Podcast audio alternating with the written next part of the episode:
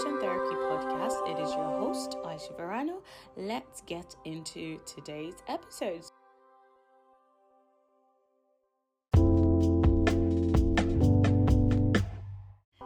Hey, so let's get into today's episode. So, Colossians chapter 3, um, and we're going to be reading from the New King James Version.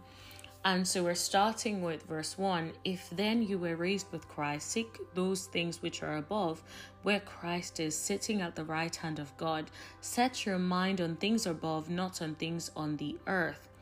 For you died, and your life is hidden with Christ in God. When Christ, who is our life, appears, then you will also appear with him in glory. And then I'm going to stop here for a second and talk about what we've read. Some versions say, Set your affections on things above, not on things of the earth.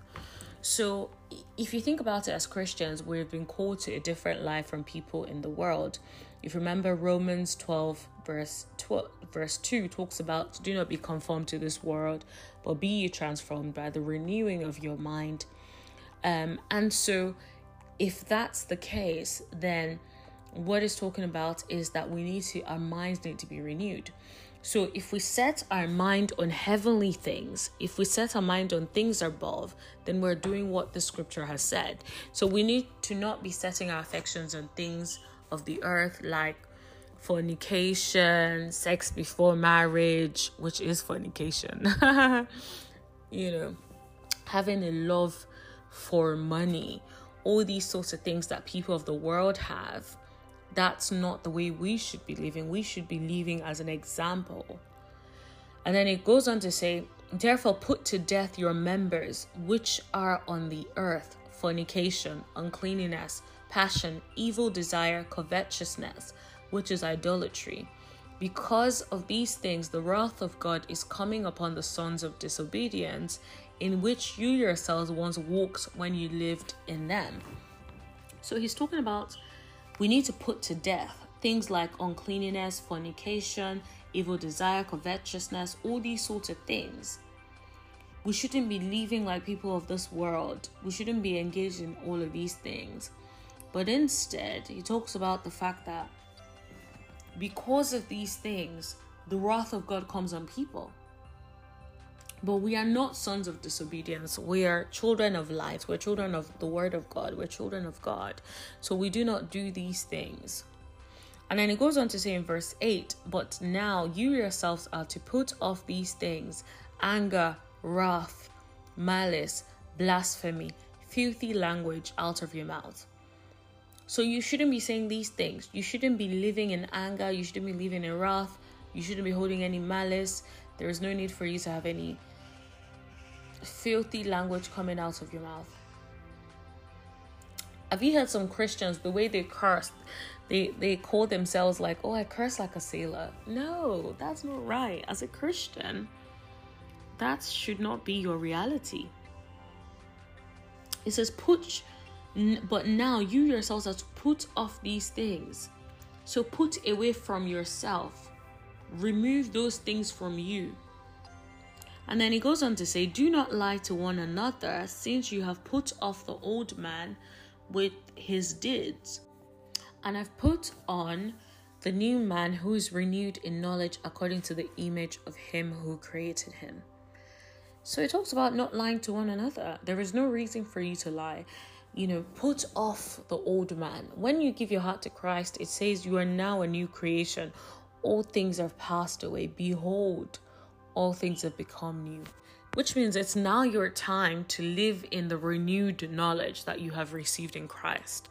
And then if we move ahead to verse 12, it talks about, Therefore, as the elect of God, holy and beloved, put on tender mercies, kindness, humility, meekness, long suffering, bearing with one another, and forgiving one another. If anyone has a complaint against you, even as Christ forgave you, so you must also. So you also must do. Wow. Think about it. When it comes to forgiveness, I feel like this is where a lot of us struggle. And I say this because I've struggled in the past with forgiveness as well. Like, there have been moments where someone does something to you that is so painful and you know it hurts so deep with to your core right and you just feel like no i'm not forgiving this person how can this person do this to me this this this and that right but when you think about it it talks about even as christ forgave you you so you must also do so think about it. Every sin that you have committed so far, Christ forgave you. Every sin that you will commit, He will forgive you as well. So if that's the case, then my point is, I just feel like we need to give and extend that same grace to people. And I know it's hard, but forgiveness is for yourself. I've there've been moments where people did stuff to offend me but I did not have peace about the situation. It was like deep within my heart, I kept feeling like I needed to just speak to the person, I needed to just clear the air. There have been moments where I've waited years to even have the conversation, but I was just like, I cannot live my life like this. I have, if I say I'm a Christian, then I have to live life the way God wants me to live life, which means he if he forgave me then i should forgive people also it doesn't matter what they've done, what they will do in the future. Forgive. And so I'm going to continue reading. So, verse 14. But above all these things, put on love, which is the bond of perfection. What does it mean to put on something? That means to wear something. It's like it's almost like you're about to wear a coat. Wear love. Put on love, which is the bond of perfection. And then it goes on to say, and let the peace of God rule in your hearts, to which also you were called in one body, and be thankful. Be thankful. I know sometimes things might be going wrong, and you're thinking, why should I be thankful? Maybe thinking things seem to be going wrong, you know, you're going through a lot of struggles, but in all things, give thanks. That is the will of God for you. Be thankful in everything even when you're going through something just just say i thank you lord i thank you lord i thank you for this if you think about it if you focus on what is wrong you might not see reasons to thank god but if you focus on the things that are amazing the things that are beautiful you will have reason to give thanks to god. That's just how that works. Like even when you're going through stuff like for me when i'm going through challenges i just remember all things work together for my good. Because i love god because i'm the called according to his purpose. So when things when things don't look right when it looks like things are hard or struggling I remind myself that all things work together for my good. I remind myself that in all things I am meant to give things, right? So let's say, for example, I'm going through a breakup and things are upsetting and things are very sad. I remind myself that all things work together for my good. I remind myself that in all things I should be thankful. That is the will of God for me. I remind myself self that the plans that He has for me are good and not evil to bring me to a prosperous end. And so, in all these things, I am more than a conqueror. So, I just remind myself of the Word of God and remind myself as to why I have to be thankful, irrespective of whatever it is that is going on.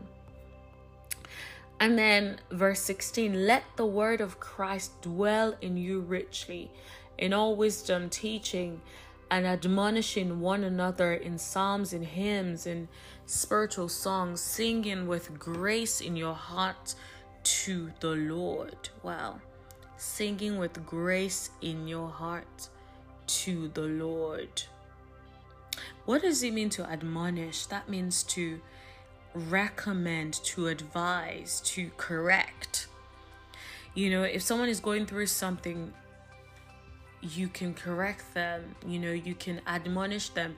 If they're you know if someone is feeling very depressed and dejected and stuff you can admonish them with psalms with hymns with spiritual songs as god gives you utterance right? So a different translation talks about how you use the songs, the spontaneous songs that God gives you, the spontaneous songs that the Holy Spirit brings to you. Like, there have been times when I'm just like casually doing something and the Holy Spirit is just bringing different songs, different hymns to my consciousness. And so that is in line with what the scripture is saying. And it goes on to say, and whatever you do in word or deed, do all in the name of Jesus, giving thanks to God the Father through him whatever you do, think of it as you're doing it unto God. It doesn't matter if you are in a partnership, you're in a business with someone. Think about it. Am I doing this unto God? Is this what God requires of me? Is this what God wants for me? Whatever it is that I'm doing, I need to do it in deed, in words, in actions. Giving thanks, full of joy to the Lord. Hallelujah.